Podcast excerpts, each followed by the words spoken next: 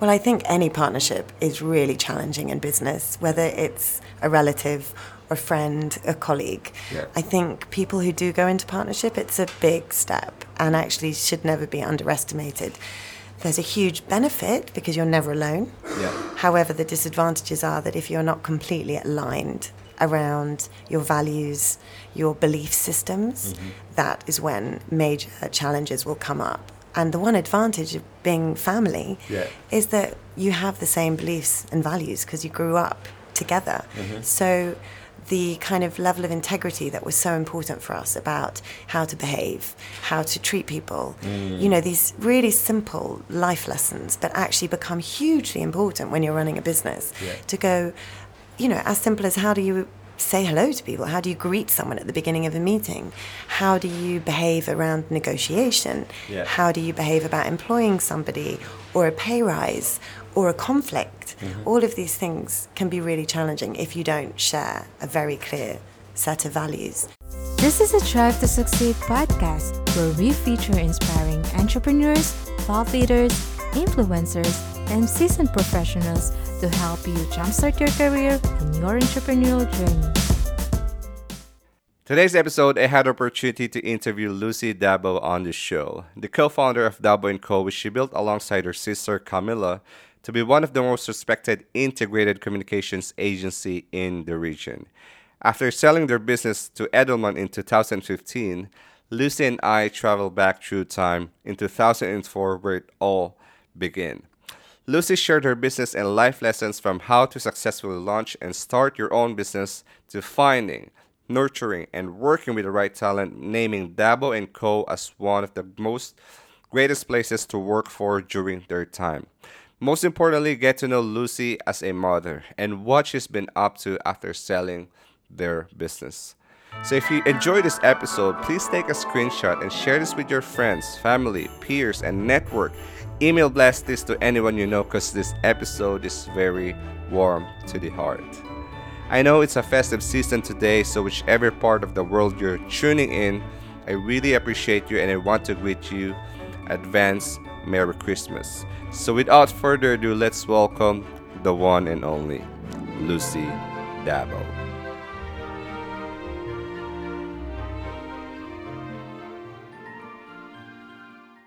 So welcome back to the Drive to Succeed podcast. We have Lucy Dabo on the show. Thank you so much for being here. Thank you so much for having me. Happy to be here.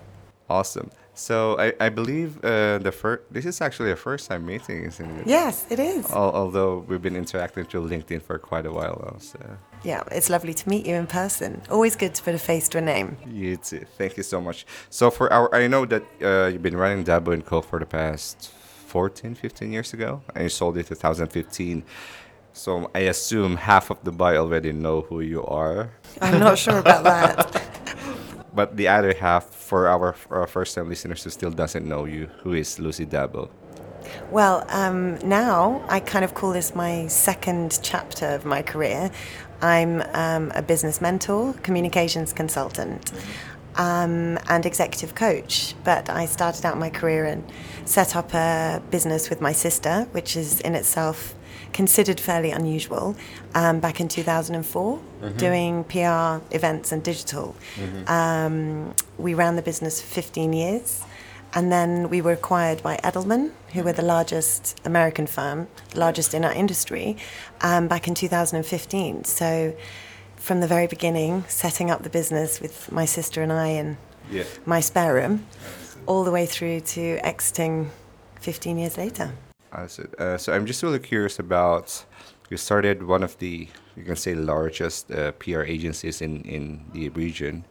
Um, what is your background and how do you you know uh, transition from your previous background and starting this company, Dabo and Co, and of course exited from from that you know company as well. So, And way back.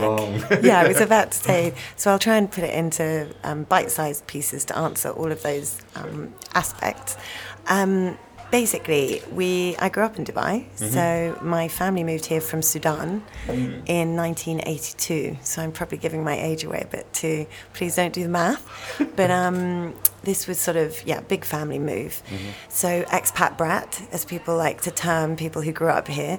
Um, I would like to say less of the brat, but. Um, basically, we were educated, my sister and I, back in the UK, mm-hmm. and we both came back to Dubai. It's one of those places that, however much you try and leave, Yeah. the temptation to come back was so great. So I moved back here in 2000, mm-hmm. finishing university and, um, you know, my first couple of jobs in London.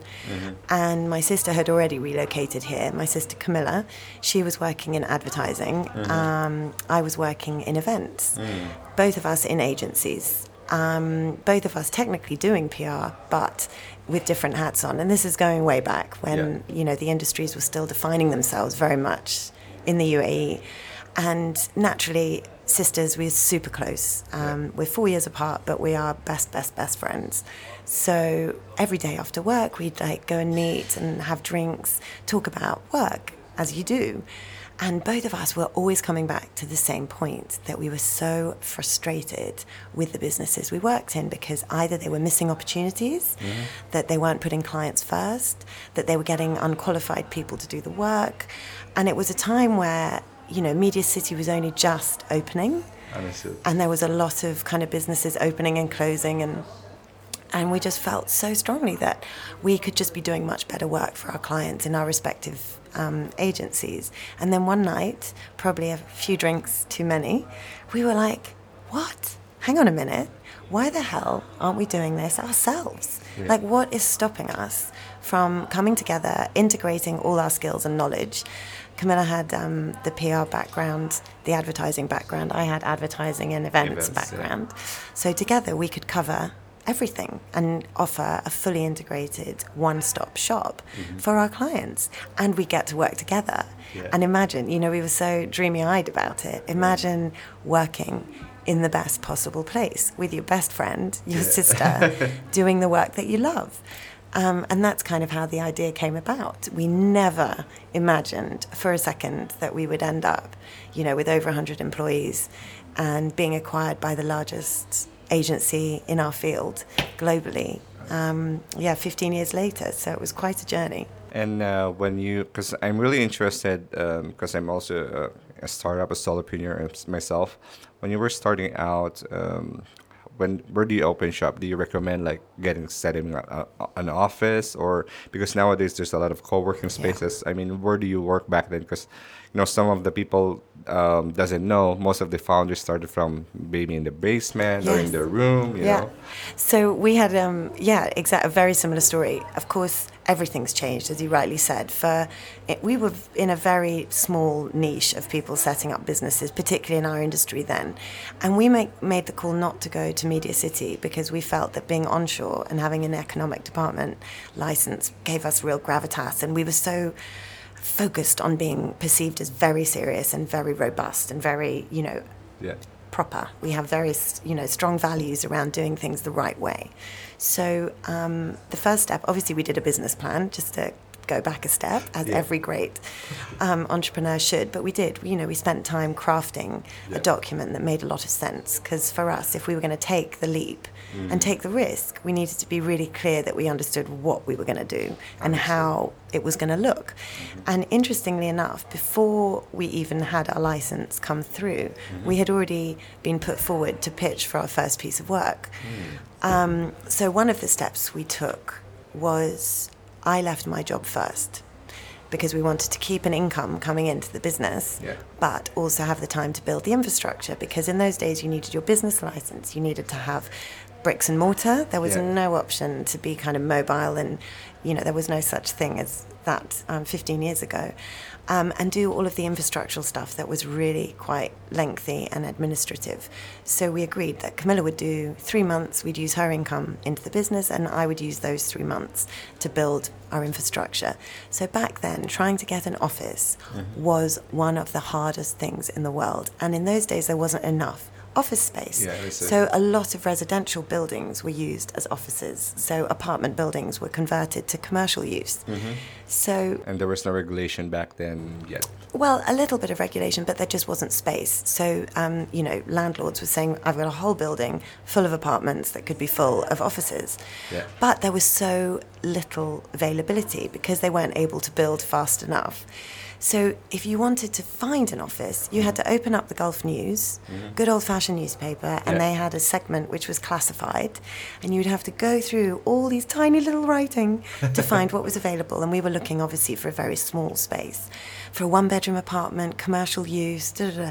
and literally, if you were not on the doorstep at 8 a.m. in the morning meeting, you know, the, um, The agents the agent, gone. So I remember when we finally found our office, I was the first person in the door. There were 10 people behind me, and I had to hold the door closed while I called my sister to go, I think I found our place, but we have to say yes now. If I don't, we lose it. Yeah. So thankfully she agreed. We said yes. She'd never even seen the office, and we signed our first rental agreement with huge mm-hmm. sweaty palms, going, "This is a huge mm-hmm. amount of money.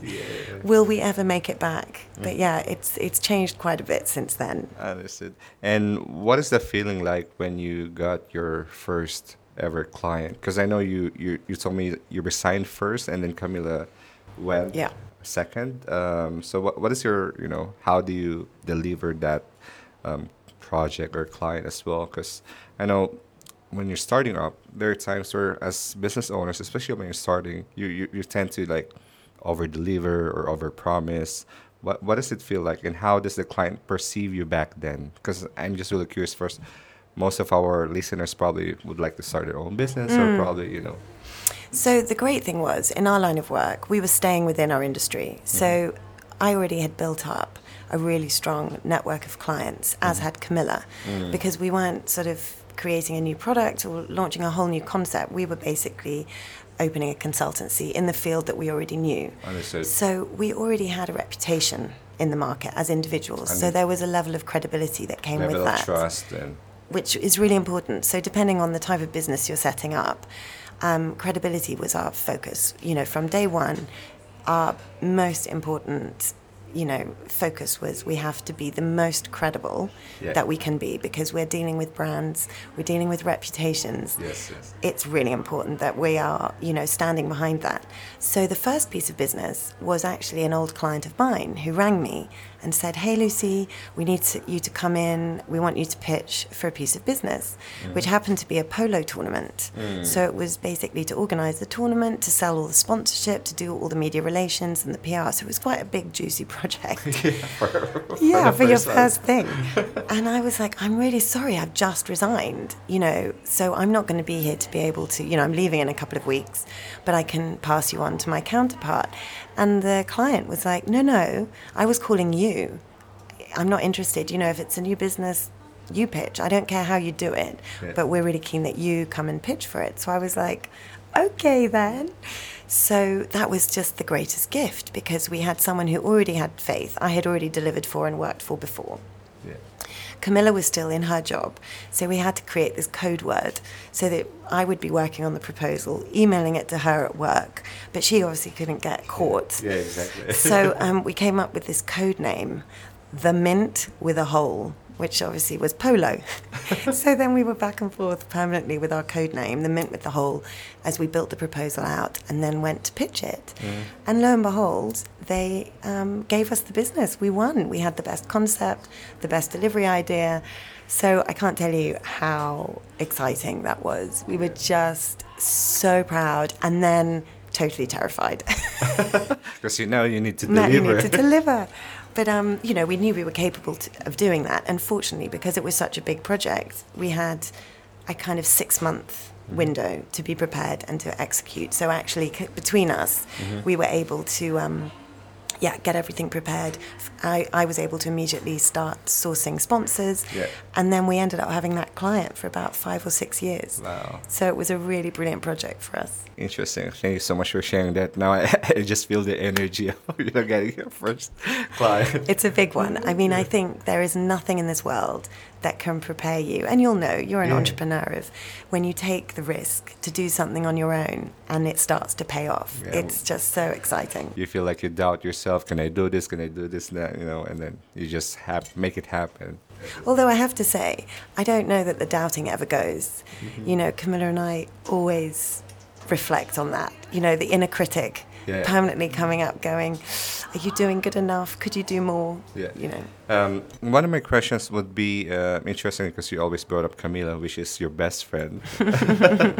I'm just really curious. Um, I know it's really difficult uh, when running with your family member. So, how do you manage uh, working with her, especially when a tough decision, you know, needs to be made, and you know, how does the synergy work on it?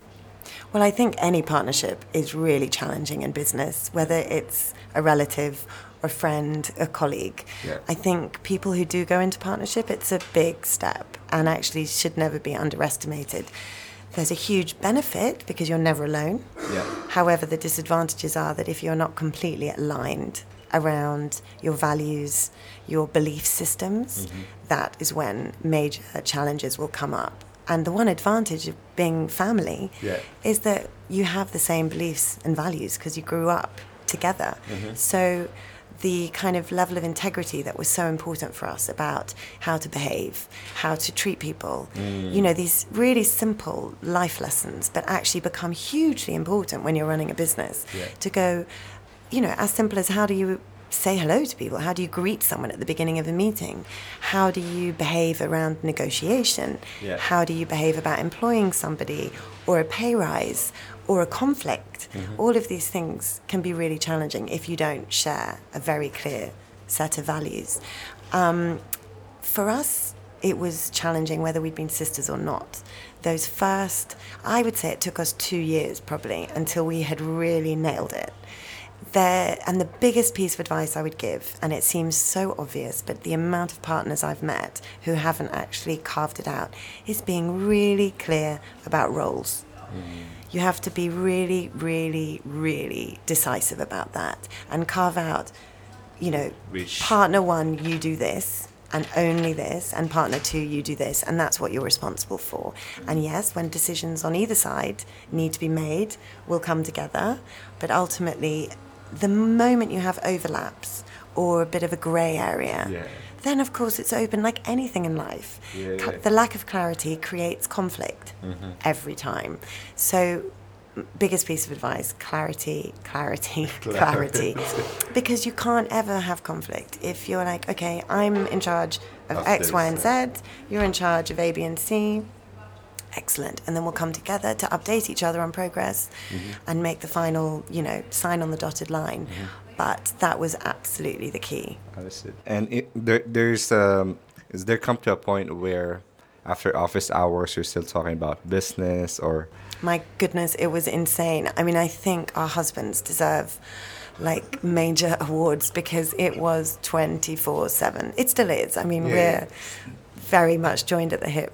But um, no, you know, Christmas Day, Yeah. Eid holidays, you know, all the time. Be, be stressful to your family back then or even until now that you know you're talking about business where you can just can we just not talk about business today or It was, you know, but actually, I see it more on reflection now that we don't work together anymore. Yeah. Although we're still best friends and sisters and see Yes, each other a lot, you can, I can really recognize how much we were on 24 7 because we're also so close that we have a lot of mutual friends. Yeah. So the weekends and the evenings when we did finally get any, because Yeah. when you're an entrepreneur, you don't get much time off. Um, it was a pretty relentless conversation. But I would also say I think that's what made us great, that we were very aware what was happening across our business all the time because we were always talking. You know, we were always connected, up to date, involved. There was no sort of absence, see. which also was an advantage.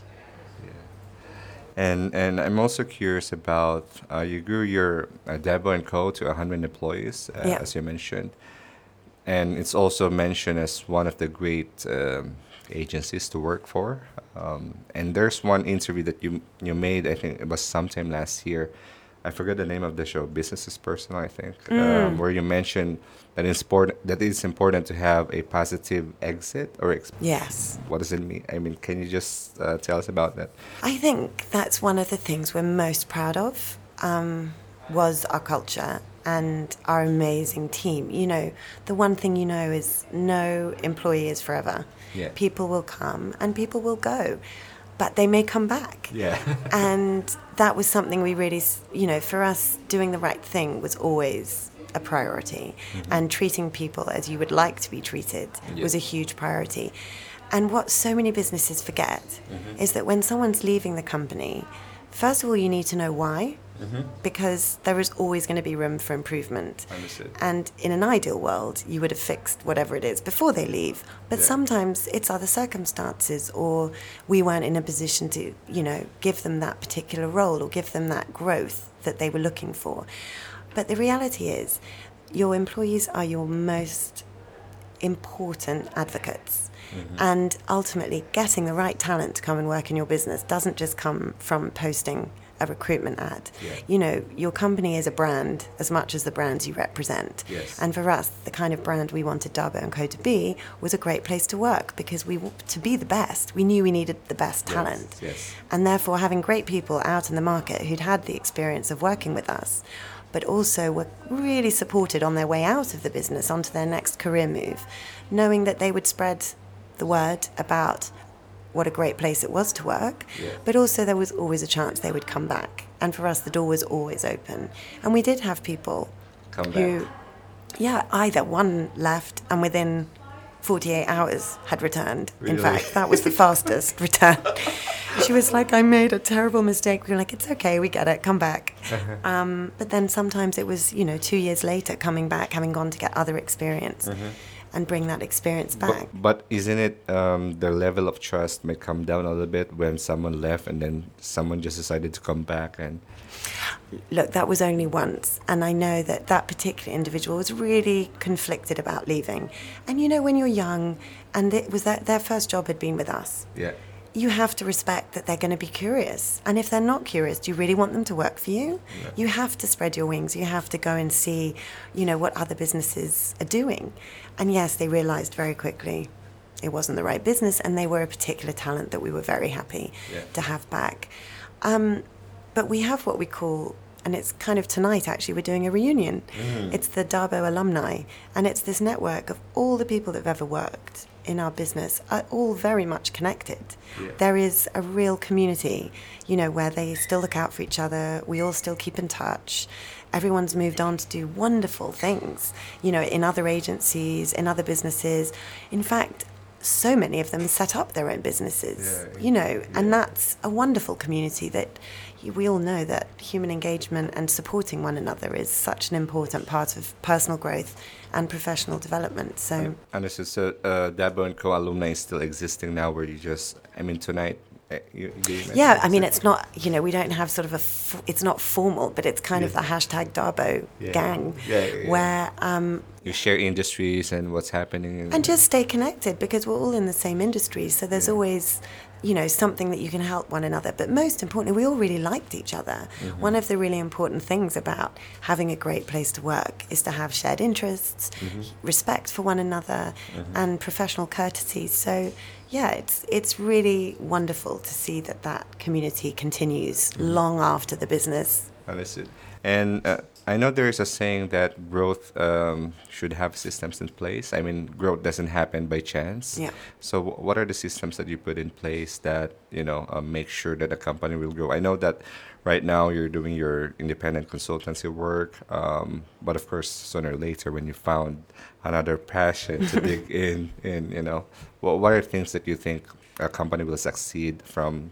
onboarding process from you know employee i mean from you know hiring and We were very, from day one, very systems oriented. I am a fanatical process person. I just don't think anything can set you in better stead than being prepared and being process focused.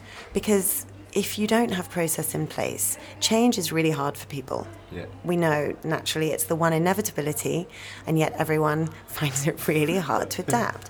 So if you have process from the get go, there will be a natural ability to scale because there is a way for, for us, an agency, work to come into the business, work to be managed effectively, and then for that project to be completed. And no one's wandering around guessing because that's when things will go catastrophically wrong. You know, you have a real responsibility when you take you know business from someone you accept that business Yeah, and you have contracted you've been contracted to take that work. From day one we had a very clear the brief comes in these are the steps you take this is the documentation that you have to follow. So it's really important to set that standard from the beginning because mm. you will always think there's a time you can start it. When we're five people when we're ten people well when you're 10 people, are you going to have time to go back and start it all over again? No, you're running by then. And the one thing about growing a business quickly is there is no time. So if you're not ready at the beginning, you're going to feel like you're playing catch up the whole way along, and then you'll never really be ahead of the game. Um, for example, your finances. You know, we were audited from day one, even though we were two people, two little sisters Yeah. in this tiny office because and it wasn't obviously obligatory. We didn't have vat or anything to worry Yes, yes, about yes, back yeah. in 2004 but for us it was like if we're going to do this you do it properly. You know we'd do it professionally. We'd come from professional agencies that we wanted to mirror that professionalism. Thank goodness we did. Because again when would we have found the time five years into the business to go now's a great time to do audit. It's a system it's like habits and rituals. If you start them from the beginning it becomes very natural. So anyone who came into the business knew there's always a really thorough onboarding. There is a clear process to how everything works Yeah. and everything is there for a reason. So everything was structured from the beginning. yeah. And i think that really was part of the reason we were able to grow at pace because it allowed us to know that everyone you know knew what was coming and knew what was around the corner Uh, I'm just really curious because I know that, especially nowadays, uh, like may- maybe Gary Vaynerchuk always speaks about entrepreneurship, especially in the culture in the U.S. where you just need to go, go, go, and like you know just tweak this a little bit. And but I'm just really interested to hear that from the beginning your business is structured. And even when I was doing my talk recently, one of the failures that I consider is that I should have hired an accountant since day one, because otherwise, you know, think, thinking way back now, you know, but that's another story. No, but you know that's how do you know what you don't know? You know that's the difficulty. It's it's so hard, I think, for so many people setting up businesses because they then discover what they needed after the fact. Yeah. And if you'd known, you know, they always say hindsight is a wonderful thing. If Yeah. you knew now, you know, knew then what you know now, you would do everything so differently. Understood. And uh, now that uh, the business has been sold 2015, you're doing your, your independent consultancy work. What is next for you? It's a great question. I think I'm still searching. I'm loving the freedom to be able to have a lot of hats and be involved in a lot of different things that I'm really passionate about. Um, one of the things that I'm really enjoying, particularly, is using the knowledge and experience. You know, having time out, and I really needed it. I had a full year Yeah. after I exited the business um, two years ago, and that was such a good plan. Although it, it sounds like it was all really fun, Yeah. actually, the reason it was such a good plan is because it's made me realize how important working is to me. Yeah. And I had worked at such a pace for so many years. You know, had three children through the process, had worked seven day weeks, gazillion hours a day. Yeah. And then I was finally able to go paddleboarding around the Burj Al Arab. Woo! All the things I'd wanted to do for so long and wear, you know, active wear all day Yeah. and not be active and spend time with my kids, travel. And actually, then I was just like, I'm really bored. like, literally. Um, and actually, what's interesting is when someone tells you, and not that anyone's telling me, but when you realize you can do anything now, you know, like pick, it is really overwhelming. Because you have all these choices now, and when you sold the business, you probably have a big chunk of it. So, what to do with all of this. Well, yeah, and I have to say, trying to figure out, you know, because yes, we sold the business, we were financially rewarded, Yeah. but also life is long. You know, Yeah. I'm 42.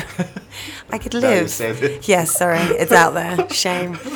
But I could live till I'm like 90. yeah. I mean, that's an expensive existence. Yeah. So, you know, apart from the fact I was totally bored, you know, there is, it's not free life. Yeah. So, um, it's a really interesting journey, and what I'm enjoying is being in that journey and being exposed to so many different businesses and doing so many different types of work mm-hmm. as a consultant and not having the responsibility of an entire business resting on your shoulders because it's a heavy, heavy weight. Yeah. And I think it's a heaviness that you are never ready for. I was very willing to take it on. I take responsibility very seriously. Yeah. But um, not having that weight is kind of liberating for a time. So while I go through this journey of figuring out, you know, what is next, I don't think for now I need to be that committed. I'm really privileged to have a lot of interesting work happening at the moment. Yeah. And I love the fact that I'm still in the comms world and, you know, communications So you, still, so you still work with brands and previous Yes. clients and Yeah, absolutely. And, and doing different kind of work. Um, like what kind of work? well, because now I'm acting in more an advisory capacity, so I'm able to use all that experience and insight and knowledge to really benefit from a different point of view. Um, I'm really passionate about purpose um, in businesses generally, but Yeah. also in brands. Yeah. Um, I think that is also one of your talk yesterday or the other day. Yes, at Remap. Yeah. You know, because it's for us as a business, the reason we were in Great Places to Work Index in the top 10 SMEs three years in a row is because we had such clear purpose and Yeah. such defined values that anyone who was working with us knew why they came to work every day and knew that all we were about was great work, creative, quality work, and doing it together. You mm-hmm. know, and that galvanizing clarity that just helped push this group of people to do extraordinary amounts of work. You know, we worked really long hours and we did some really complex stuff. Yeah. But there was a real momentum and a sense of motivation. And that's what everybody wants, you know, focused in the right direction. The power that comes with that as a collective is extraordinary. And you have the same with a brand as you do with a business in any capacity. Yeah. So would you recommend that all businesses have be be clear on their purpose from day one, or is is there um, an instances like, hey Lucy, or we know that you've been successful in running culture. Why don't you just sit with us and work on our culture? Is there an instance or indep- independent work that you know Yeah, I've done that actually for a couple of businesses, which again I love because culture was something we were so successful at. And what's interesting is that we didn't really know that Yeah. at the beginning. We didn't know that that was really a strength. We didn't recognize it, I suppose, until later on in the business. And what's interesting about that for us is because Camilla and I were sisters, we had a set of values from mm. day one. Yeah. But we didn't define them or articulate them because Yeah. for us it was like let's write it down? yeah, because we knew. But then, of course, the more people that joined the business over time, we would be like, how did they do that? How did they not know that we don't, that is not a value? And then, of course, you're like, oh, you've got to like be really, really specific Yeah. and articulate what those values are. So we went through that process ourselves. And once we had articulated, you know, in those days it was mission, vision, values. Yeah. Now it's more around purpose and your Understood. Your but why. isn't it some companies just use it like um, tokenistically, yes, and generally. put it on a wall and Yeah. hope for the best. totally ineffective. Anyone out there who has done that, like take the sticker down, start again. Seriously, because there is no impact. It has to be driven from the top, yeah completely believed in, and it has to be more than about making money. A, pur- a true purpose is not the uh, financial success. Financial success should be a given. Otherwise, you're not running a, you know, a business. If you're not financially stable, that's, uh, you know, fundamental. And you should have a good product and service. Your purpose should be about why you're there f- in over and above the money. Yes, yes. What is your contribution to the world? What is your reason for everyone to arrive in the office every day? Yeah. What do you stand for? Interestingly, one of the person I interviewed, I don't know, you met him, Darius Sudi. No. Um, so he mentioned to me once that, you know what, it's really hard to imagine one million dollars in the bank if you don't have petrol to put into your car. yes, it's true, right? That's such a great example because how can you? No, not enough businesses stand behind it 100%. I think it is still, we still live in a world where a lot of places have the stickers on the wall, and yet the CEO of the business contradicts the sticker day to day. And actually, a true purpose led business doesn't do that. Understood. And um, just, ju- I'm really curious, what does Lucy look like when you're not in public? You know, handling clients. You have a hobby? And Oh my goodness. I'm I'm a mum of three, so that keeps me pretty busy. And my eldest has just turned 13, so I'm coping with teenagedom, which I have to tell you is terrifying, by the way. Um, I love, I'm new to sport actually. One of the great things about exiting the business has given me time, and I never ever have done exercise. Like, it's the one thing I never did. And actually, what I've really come to love in the last couple of years is going to the gym. I've taken up tennis again, which was something I did as a kid, but have really enjoyed. And I'm learning with my son. Oh, so my 13 year old and I, he's better than me, which is slightly humbling, I have to say. But it's um, something I really, really enjoy. And I'm very social. You know, my friends are my family as well. And we've been here a long time and have an extraordinary group Yeah. of friends who have been with us all the way the through. So because you've been brought up here, and then yeah. yeah, I've been really lucky, really lucky to have great friends and family here. So life has been kind, that's for sure. Thank you for sharing that. And um, you also mentioned, I, I recently noticed in your LinkedIn profile, you're an ICF, or what is it called? NA. AOEC, E Associate Yeah. Association of Executive Coaching. yeah, can you tell us a little bit more about that? Just a background. Yeah, so I did my executive coaching diploma. Actually, I was I completed it in February. Um, interestingly, during our tenure running the business, we brought on board an executive coach for myself, um, our And MD, Camilla, and Camilla, for the three of us, um, for several reasons. We wanted to do some really serious strategy work around five years ahead, and we were coming up to our 10 year window, which is actually when we decided to go to market to look um, at investment. Um, and we met an executive coach, Mick Todd, who uh, some of your listeners may know. He's a phenomenal character, full of energy. And what I realized through what can only be described as a transformational experience for me was I had never been challenged or had the level of perspective to really be able to see myself and have a real period of self awareness Like and challenging you outside of your lens and outside. Yes, because if you think about it, my sister, I set up my business with my sister. I mean, great boss to have, but she's not really best prepared to appraise me as me to her. Yeah. I was 26 when we launched Started, the business, so, you know, I'd only been working a few years. I mean, five years at least, but not in very senior roles. So, again, not much feedback. So, to have gone for so many years without actually having that opportunity for someone to kind of open up my levels of awareness about my management style, about perceptions of what leadership looked like, it was truly extraordinary. And I just got so much value from it. And it literally changed the way I was as a leader, how I approached my work Yeah. to the benefit. I mean, some of my colleagues who were working with me at the, the time would definitely testify to the fact that I was an improved version post executive coaching and I had a renewed energy and vigor that would not have happened without it. So you decided to be one, and Yes, and you know, I did the diploma out of curiosity. You know, I am curious by nature anyway. yeah, Um, and because that experience had been so phenomenal, I really want to use my time as much as I can to be helpful. I really yeah, enjoy being helpful. I think an agency person. Yeah. By nature, we are always trying to help our clients and problem solve, and that's what I'm really good at.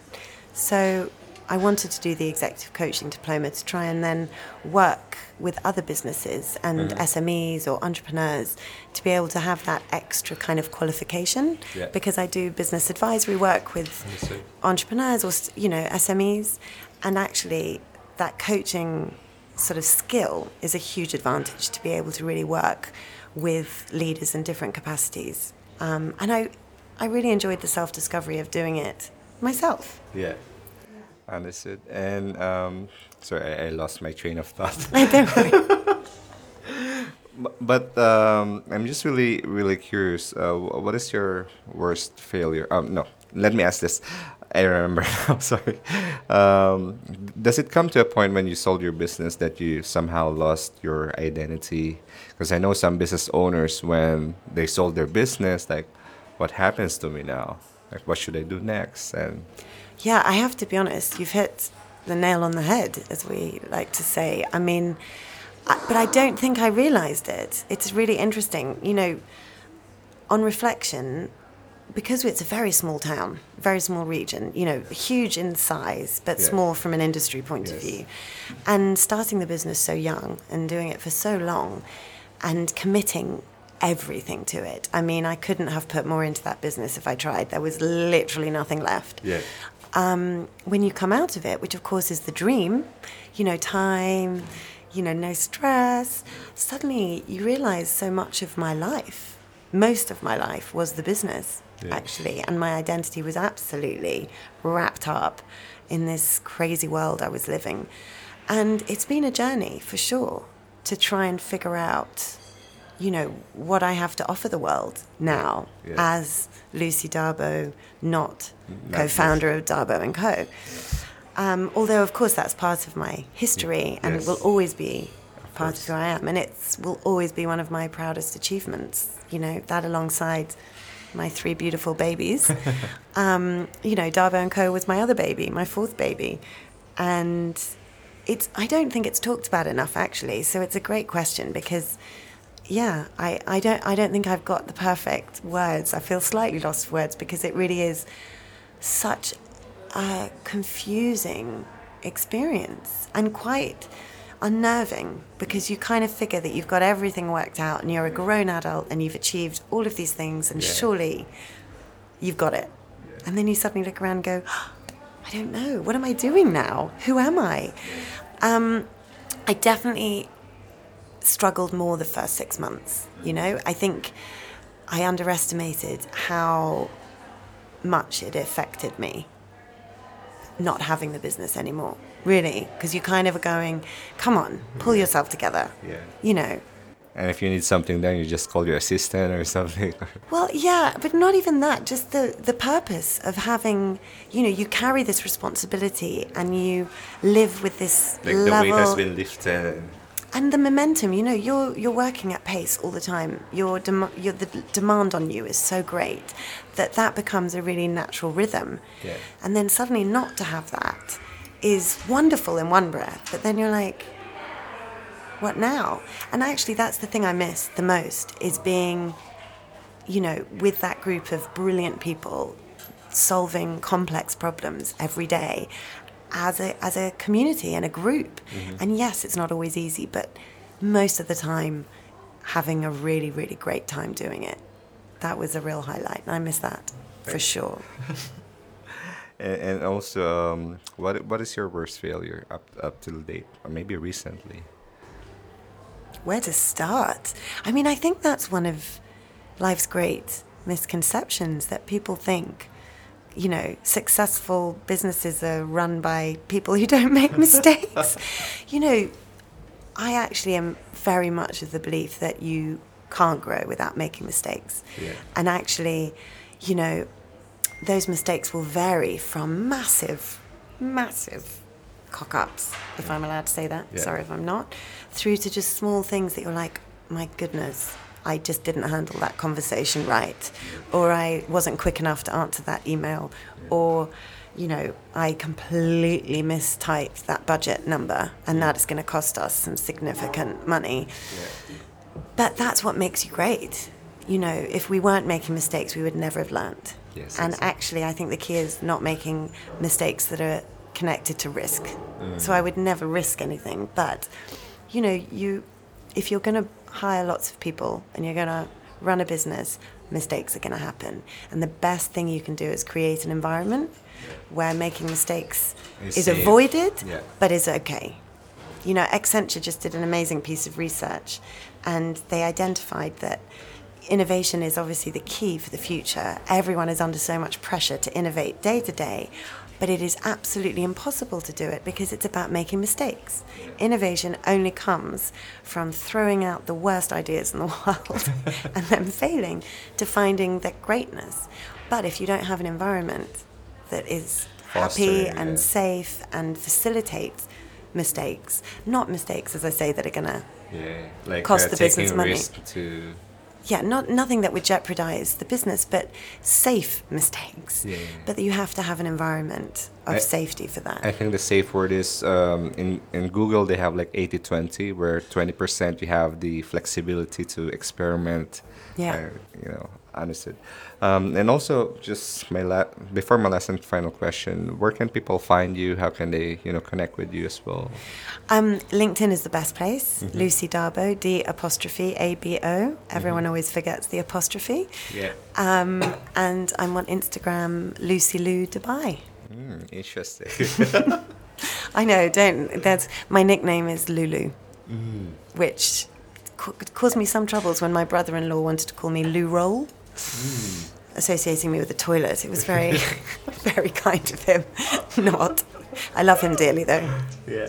Um, so before my last and final question, I just want to acknowledge you for sharing your time with us. Uh, I know you. you're a very p- busy person, and just really sharing those golden nuggets coming from, you know, um, someone who's successfully sold her business, and of course now, I mean, knowing you as a person individually who is not already tied on to the old business, which is Dabo and Co. And really just knowing you personally. I, I know this is a cool conversation, probably full of lessons. I'm not probably, it's full of lessons. it's one of my things saying probably all the time. That's okay. I know. I was trying to think what's like the really helpful um, top three tips to give businesses, and for you because you have your own business as well, right? Yes. I mean, the number one thing I think is you've got to be agile. If you're not agile, you die. And that was one of the things that we adopted very early on. Like, rethink, rethink, rethink, rethink, innovate, because otherwise, as we were saying, talking about publishing and all these other Yes. industries, that if you don't innovate, it's really tricky. And be human, be good human, and be creative, and then you'll do brilliantly. Perfect. Uh, so, um, my last and final question: If everything is uh, stripped away from you, like I know you sold your business, but your wealth, your status, your network, and you need to build it up all again, what would be your main drive to succeed? That's a big question, isn't it? You know, the one thing I've realized is the human, as humans, we are capable of the most extraordinary things. And I, that doesn't worry me. I know that against everything, you will, with the right drive and focus, you can honestly get through anything. There were times in the last 15, 20 years when I hadn't slept for three days, when the levels of pressure, you know, there was a great story in George Bush came to Dubai many years ago. Yeah. I think it was like 2008, maybe. Um, we were doing a huge event for Nokia. Nokia were the largest provider at the time, flying in all their leaders from all over the world. There were private jets coming in. We had about 350 people. We were doing some really difficult tech stuff for the actual conference. We had a lot of media commitments to it. And nobody knew George Bush was coming, you know. Mm. And back in the day, you didn't get told these things, as now. Yeah. They're kept under very, you know, close guard. F- four days before the event, the announcements George Bush is coming to town. Wow. We're like, okay, that's great, but you know, we're focusing on this very important project. Um, three days before he arrived, they said, "Oh, we're going to close the schools." It was announced on the radio, and we were like, "Okay, that's fine. That doesn't impact us." Then they said, "We're going to close the roads."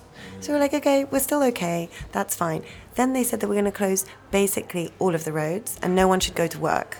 so we had about 12 hours to mobilize every single person that was going to work on this project with us to drop everything, to pack up their vans, pack everything, come to us in the hotel, move in to the ballroom where we were all going to sleep for three days because the roads were completely closed. Um, and then, as if it hadn't got bad enough, we had one of the most torrential storms. The roads were flooded, all the planes were being delayed, you could not do anything. So the venue where we were meant to be having the dinner had to be changed. I mean, the things just were adding on, and you think, you, there's always a solution. You know, we've figured a way through it, we work together, nothing is impossible. So if you're determined and you know where you need to get to, quite literally, the human is capable of surviving anything, in my opinion. And every problem has a solution. And if it doesn't have a solution, it's not a problem, Understood. in my view. All right, so I think that's it for today. Thank you so much for Lucy for your time and see you in the next episode. Thank you so much. It's been great. Awesome. So if you enjoyed this episode, please take a screenshot and share this with your friends, family, peers, and network. Email blast this to anyone you know because this episode is very warm to the heart. I know it's a festive season today, so whichever part of the world you're tuning in, I really appreciate you and I want to greet you advance Merry Christmas. Thanks again for joining us at the Drive to Succeed podcast. If you're enjoying learning from this podcast, you can show your support by sharing and rating this on iTunes or Stitcher, and sharing it with your friends on social media, and tag us on Instagram at the Drive to Succeed underscore podcast. Thank you once again for joining us. See you in the next episode.